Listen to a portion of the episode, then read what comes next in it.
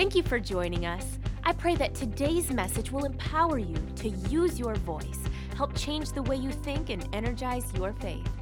If you'd like to follow along with Pastor's notes, you can download our app in your favorite app store or go to the on demand page at walkingbyfaith.tv. Today, Pastor Duane is talking about the role we are to play in the kingdom of God.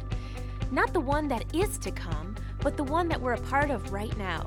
We're to be filled with the Spirit over and over to help better our daily lives, to expand and enforce the kingdom of God. Let's see how Pastor says we should be using the Holy Spirit here and now. In the last book of the Bible, uh, the book of Revelation. Now, we tend to think it's a book about end times, but the name of the book is actually The Revelation of Jesus Christ. It's a revelation about Jesus. And in the 19th chapter, it says this it says that the testimony of Jesus, of what Jesus has done, is the spirit of prophecy. In other words, when you see a testimony, what God has done for somebody else, it's supposed to ignite faith inside of you to receive what you just saw happen for somebody else. Remember, the testimony of Jesus of what he has done, it's the spirit of prophecy. What God did for one, He will do for somebody else. Now, in Acts chapter 1 in verse 8, Jesus is with His disciples, and He says, But you shall receive power. The Greek word is the word dunamis. We get our word dynamite from it.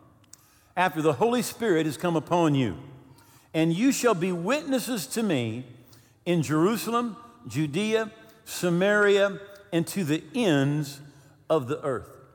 Billy Graham said this. He said, I think it's a waste of time for us Christians to look for power we don't intend to use. For might in prayer, unless we pray. For strength to testify without witnessing. For power unto holiness without attempting to live a holy life. For grace to suffer without taking up the cross. For power to serve unless we serve. He's saying we need to do something with what God places down on the inside of us. Jesus said, You will be empowered. Right? You're going to be a witness. And, and, the Greek word there, by the way, literally means one who testifies or a martyr, a witness unto death. It's not just saying that you're going to share a little bit something, but it's saying that it's going to become your purpose. You see, as a believer today, we are to seek first the kingdom of God, we are to expand the kingdom of God, and we are to enforce the kingdom of God. Now, what happened in Christianity, we look at Christianity today, and really what we have is we have a gospel of salvation. Right? When Jesus came, this is the first thing that he said repent, for the kingdom of God is at hand. He rose from the dead. Acts chapter 1 says he spent 40 days with his disciples, speaking to them of things pertaining to the kingdom of God. He said, This gospel of the kingdom shall be preached in all the earth. And, and honestly, today, for the most part, the gospel of the kingdom is not preached. What's preached is a gospel of salvation. It's a gospel where our goal is to get you to heaven. And that's, a, that, that's not, I mean, how many, that's where you want to go. All right? But, but listen, God is not so much focused on getting you to heaven as He is getting heaven in you now. Jesus said the gospel of the kingdom, right? It is what God wants to do with us now on earth. He wants, through the church, to transform earth now. It's God's rule on earth now. Jesus said, Pray, your kingdom come. Right? We think that the purpose of the gospel is to get us to go. We just want to leave. Heaven, here I come.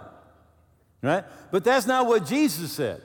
Jesus said, the goal of the gospel is your kingdom come. Your will be done on earth as it is in heaven. Right? Jesus' focus was not getting you to heaven, but bringing heaven to you on earth. Now, if you're a believer, You're going, you're, you, we're not saying there's no heaven, there's heaven. All right? But that's not what Jesus was focused on. All right? He said, Your kingdom come. But for most Christians, it's my kingdom come, my will be done. All right? My pleasure, my enjoyment, my desires, what, what it's about me. But Jesus said, First, seek first the kingdom of God and his righteousness. So we're to seek the kingdom, we're to expand the kingdom, we are to enforce the kingdom. Ephesians 3 in verse 10 to the intent that now the manifold wisdom of God might be made known by the church. So, so God wants to use who? The church.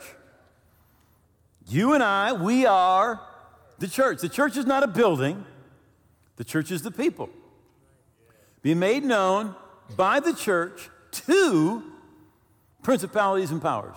That's Satan and demons in heavenly places. So God wants to show his wisdom and the victory that Jesus purchased through you, through the church. So again, we seek the kingdom, we expand the kingdom, we enforce the kingdom. Now that's why the Bible says, resist the devil and he will flee. Uh, this week I was how many ever have, you know, you've read something a lot of times and then it jumps out at you? I had one of those in, in Isaiah 49. It says, I'll say to the prisoners, go free, and to those who are in darkness, come out to the light. You know, people that are bound, Jesus came and set you free. You're in darkness, you're not right with God, come on into the light. Come out of there. Come to the light. Get right with God. 1 John 3, verse 8 For this purpose the Son of God was manifest that he might destroy the works of the devil. Jesus said, The kingdom of God suffers violence, and the violent take it by force. Now, if all we're doing is thinking about going to heaven instead of the kingdom coming, we just sit back and do nothing, right? But it's time to contend for the kingdom. It's time to enforce the kingdom. It's time to contend for your marriage, contend for your kids, contend for your health, contend for your faith, contend for your lost friends. It's time to seek first the kingdom of God and to take the kingdom. Genesis chapter 1, verse 1. In the beginning, God created the heavens and the earth. Verse 2 The earth was without form and void, and darkness was on the face of the deep, and the Spirit of God was hovering over the face of the waters. Now it says it's without form. Some translations say that it's catastrophic, that there's, it's dark, eh, there's gross darkness over the face of the earth. And in the midst of the mess, the Spirit of God is there. He's hovering, but He's doing nothing. And then God said, Let there be light. And when God said, Let there be light, the Spirit of God moved and there was light. In other words, the Spirit of God was there, but nothing happened until God spoke. Right? And in a lot of our situations, the Spirit of God is there, and nothing's going to happen until you begin to speak. The Bible says in Revelation 12, verse 11, and they overcome him, the devil, and everything he brings by the blood of the Lamb and the word of your testimony. In Psalms 107, it says, Let the redeemed of the Lord say so, whom he has redeemed from the hand of the enemy. Romans 10 8, but what does faith say? The word is near you, it is in your mouth and in your heart. And of course, Joshua 1 8, this book of the law shall not depart out of your mouth, but you shall meditate therein day and night, that you may observe to do according to all that's written therein, because then you'll make your way prosperous and have good success. You know, Jesus is the same yesterday, today, and forever. And the gospel that he preached was not a gospel of just get you to heaven, it was a gospel of the kingdom. Right? And that gospel, really, if you look back in church history for the first several centuries, what the, what the church taught was Christ the victor, victor over death, victor over Satan, victor over sin. He was Christ the victor. However, with that, you had a kingdom mentality where the church was enforcing the kingdom, where God was using the church to show forth his manifold wisdom to the principalities and powers. But uh, doctrine changed over time. Uh, how many of you know that vision leaks? You know, it just leaks. And really, it kind of happened to the church, and it happened over a period of time. But uh, in, in 410, Rome is sacked. And in people's minds, because this, is, this, is, this happens to us too, in people's minds, Christianity and the Roman Empire were synonymous. And when, when Rome was sacked, in people's minds, it was like the kingdom of God had been sacked, the kingdom of God had fallen. Uh, Jerome, St. Jerome, uh, talks about how, how, how, literally he just wept and, and just lost his strength and could do nothing. Well, St. Augustine, who at that time is the bishop in Hippo in northern Africa, he, uh, as a response to that, writes a book called The City of God. A lot of good stuff in the book. Um, and it's the most influential book in Christianity for a thousand years. Right? But one of the things that happened in, in this book is he talks about look, Rome, the Roman Empire is not Christianity, very, very good. But then he comes up with what is commonly referred to as blueprint Christianity. Right? In other words, uh, God's got everything planned. Don't worry about anything. Just sit back. Everything's going to work out. Right? Now, that, that, that's not the kingdom of God suffereth violence, and the violent take it by force. That's not submit to God, resist the devil, and he'll flee from you. It's just sit back and just let God do whatever he's going to do, and whatever he's going to do is going to be fine. Right? That came into that, that's really where it came into the church, and then the reformers, particularly John Calvin, took it to an even another level. Right? And what happened was the church got to the place where we just sat back and waited to go to heaven instead of enforcing the kingdom, instead of saying, Your kingdom come, your will be done on earth as it is in heaven, and realizing that we were supposed to bring that. In Ephesians chapter 5 and verse 18, it says, Don't be drunk with wine, in which is excess, but be filled with the Spirit. Now, the Greek there is not just be filled with the Spirit, it's be being filled. And then be being filled. It's a continuous action, right? So it's not like you get filled with the Spirit one day and then you're filled with the Spirit for the rest of your life. Now, you need to get filled with the Spirit every day because you leak, right? You leak, and stuff happens, right? And so you need to be continually being filled with the Spirit. Galatians chapter 5, verse 16. I say, then walk in the Spirit, and you'll not fulfill the lusts of the flesh. Now, what very often happens is this we think that we are going to defeat uh, sin, habits, addictions with willpower. We're just going to go, I won't, I won't, I won't, I won't.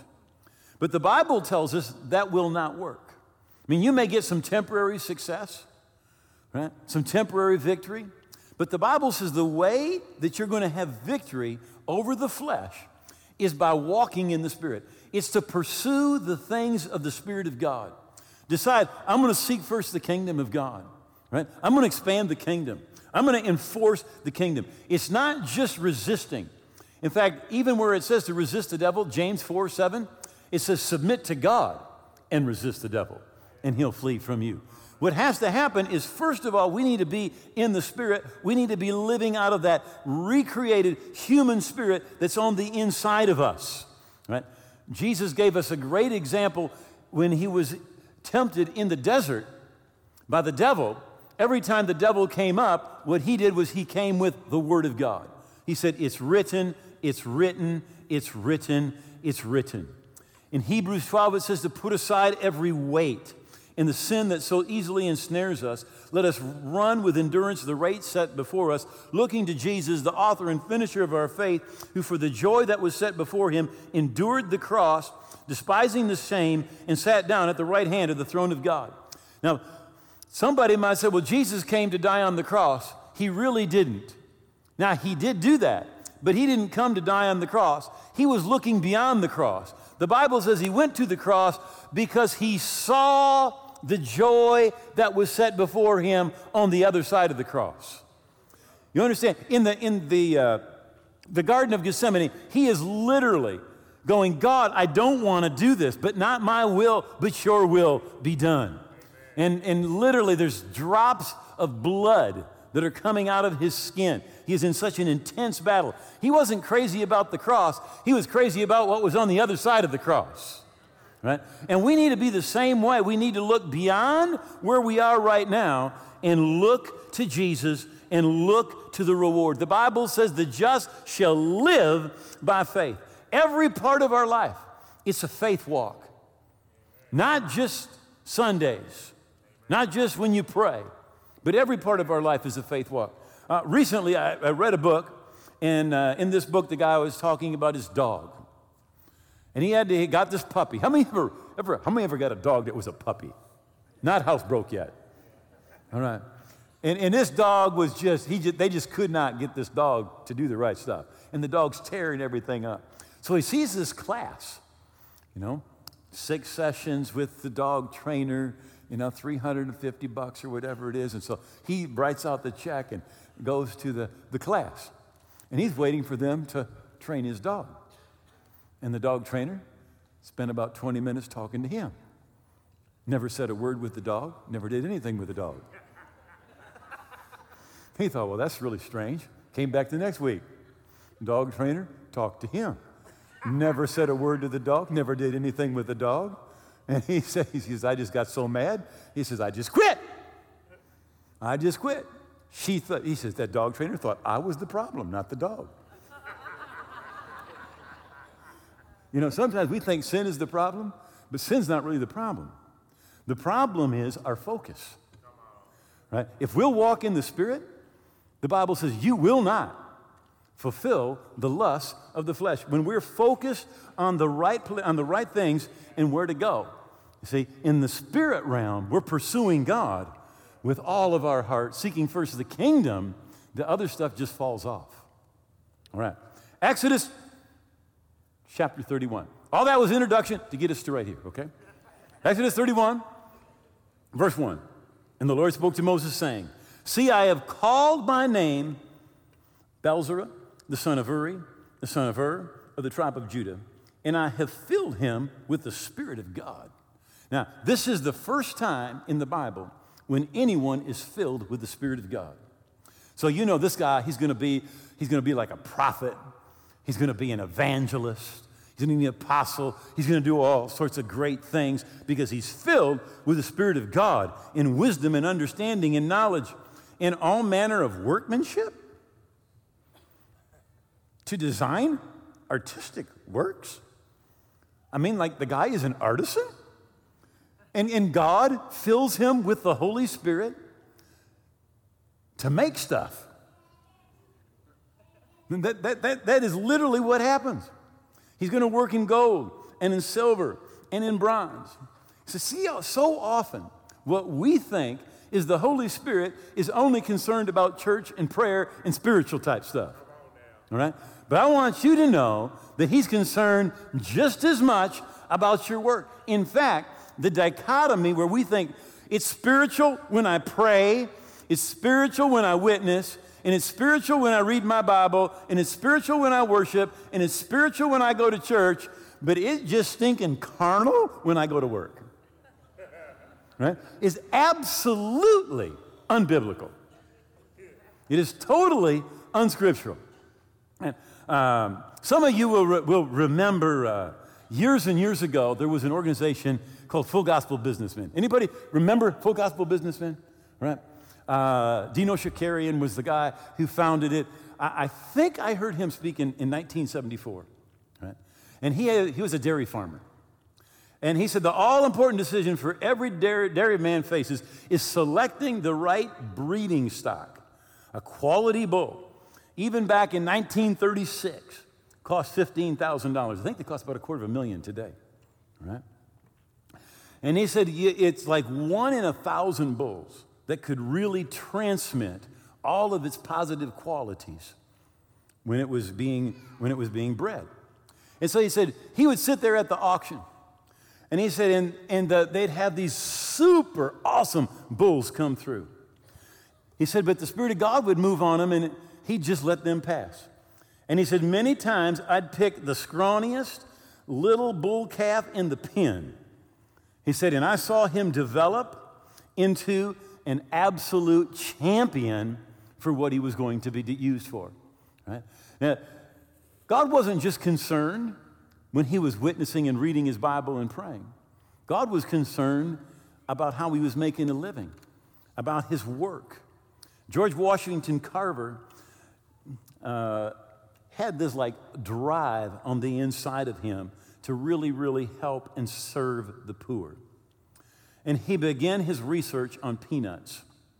He was known for his absolute faith in God, a cornerstone of his research and is credited with discovering over 300 uses for the peanuts. He claimed that it was faith that held all inquiry and action accountable. He actually made a tremendous difference in the entire economy of the southern states, all because he believed God would reward those who would seek him. And he would just seek God, and God would show him something else and show him something else. And his goal I want to help the poor people. I want to help the poor. How many of you know that's part of the kingdom of God? That's part of the kingdom. Martin Luther observed the Christian shoemaker does his duty not by putting little crosses on the shoes, but by making good shoes. Because God is interested in good craftsmanship. How many believe that? You know, we should do whatever we do as unto the Lord the best that we possibly can. In fact, Colossians 3:23 says, "And whatever you do, do it heartily as unto the Lord and not men." And he's saying, don't just do it when you're being watched by somebody who's your superior at work. No, do it as unto the Lord because ultimately you serve, the Bible says, the Lord Christ. And it is a warped view to think that it's only when we're doing something spiritual, something ministry wise, that we're serving God. No, we're serving God making shoes, serving God as a dairy farmer. In fact, I love Martin Luther. He went on and he said, the, the, the milkmaid that milks the cow and the, the, the pastor who preaches the sermon both equally serve the same God. Equally serve the same God. And we cannot have this mindset that it's just spiritual to do what we consider to be spiritual things. No, the Spirit of God will enable us and anoint us to do the things that we consider to be secular because all of it is part of the kingdom of God. All of it's part of the kingdom. Uh, Indra Nooyi became the first female CEO of Pepsi.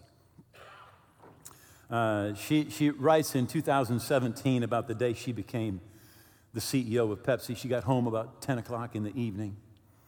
Uh, family was in the living room. Her mother was working in the kitchen, and she came in. She says, I got, I got some really, really important to announce. And it, her mother said, Go to the store and get some milk. And she said, No, no, I mean, I got great news. Her mother said, Go to the store and get some milk. She says she got back hopping mad, slammed the milk, milk under the counter, told her mother her news. She'd been named president of CEO, and her mother just wanted her to get milk. Her mother explained to her, he said, When you enter this house, you are not a CEO. You are a wife, you're a daughter in law, you're a mother. He said, uh, she told him, he says, uh, and nobody can take your place as a mother. And then added, And when you come in from the garage, leave that blank crown you've got on your head out there. Look Looking. Joshua 1 8. Listen, and then you will have good success. How many of you know if you're the president of Pepsi and you lose your family, that's not good success. That's not good success. Right? That, that's why we need the Bible. It, it keeps our thinking straight. When work is your identity and you have great success at work, it goes to your head. It can go to your head. And when work is your identity and you fail, it can go to your heart. But how many of you know work's not our identity? All right? Your citizenship, it is in heaven. You are a new creature in Christ, and old things have passed away, and behold, all things have become new. Harlan wondered if he was ever going to find what he was supposed to do. At 16, he lied about his age and joined the, joined the army. Didn't work out well. He tried various uh, farmhand jobs in Indiana. He hated it. Tried being a streetcar conductor, just didn't suit him. Headed for Alabama, tried working with metal, he failed. Got hired as a fireman on the Southern Railroad, but just didn't pan out. He later tried selling insurance, but didn't work either. Tried selling tires? Nope. He said that wasn't for him. Then he tried running a ferry boat, and it didn't fit. Then he managed a few gas stations, but that didn't last. Finally, he got a job at a restaurant as a chef. He said he loved it. He said the people loved him. It was really great. And about that time, he got a check from the government telling him his working days were over. His first Social Security check $105. He decided, uh, I really like what I'm doing. I think I'll start my own business. He picked up a recipe and started cooking chicken. You know him as Colonel Sanders. He did not get started until he was 65 years old. Now, you may think, you may think you're done. You may think you're done. You're not done. You say, Well, I'm retired. No, you're going to come work at church for free. You're just getting a new job. We're going to put you to work. You're just changing, you are just changing occupations, that's all. You know? And where you start may not be where you'll end up. You know, Johnny Depp, his first job was he was selling pens on the phone. Simon Cowell, his first job was a mail clerk. Sandra Bullock, her first job was a bartender. Lady Gaga, her first job was a waitress. I believe that. Brad, Brad Pitt, his first job, look, look, he dressed up like a chicken and went outside by the road in front of a restaurant. Come on, where you, where you start, it's not where you end. All right? But I, I do want to end with this. Martin Luther King Jr. said this. He said, If a man is called to be a street sweeper, he should street, sweep streets. You try that. Sweep, sweep streets. Even as Michelangelo painted, or Beethoven composed music, or Shakespeare wrote poetry. He should sweep streets so well that all the hosts of heaven and earth will pause and say, Here lived a great street sweeper who did his job well. Whatever you do, do it with all your heart. It's under the Lord, the Bible says, for you serve the Lord Christ. Doesn't matter what you're doing, you're a boss, your employer is Jesus. And when you do it, it's under the Lord, you are expanding the kingdom of God. Jesus said it Your kingdom come, your will be done on earth as it is in heaven. He's concerned about the shoemaker. He's concerned about the girl milking the cow. And he's concerned about whatever it is that you do. And when you do it as under the Lord, you're a part of expanding the kingdom of God. Say, God made fish to swim in an ocean. He made eagles to fly in the sky, but He made you to have relationship with Him. And if you don't have relationship with God, you're living life, but you're not living life to its fullest. You're not living life the way you were intended to live life. Your purpose is to have relationship with God. And if you're watching today and you realize I'm not right with God and I don't have that relationship, would you bow your head and pray a prayer right now with me and begin that relationship with God? Just say, Oh God, I believe Jesus died on the cross. I believe his blood paid for my sins, and I believe he rose again. And today I give him all of my heart and all of my life. I'm going to live for him every day. And I thank you that you love me, that you've heard my prayer, that you receive me, that I am forgiven, and I'm a part of your family now, today and forever. In Jesus' name, amen. You know, if you prayed that prayer from your heart, God heard that prayer, and you are right with God. Now, I wrote a book to help you keep growing spiritually. It's full of bullet points that are really going to make a difference in your spiritual walk. And I want to give it to you absolutely free. Now, you can download that book or you can contact us and we'll send you a hard copy. If you just prayed that prayer with Pastor Duane, you are making one of the best decisions of your life. How awesome!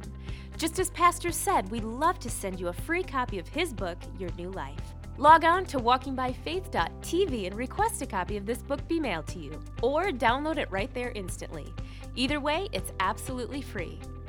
Today's program is available on Roku and Amazon Fire TV by searching Walking by Faith.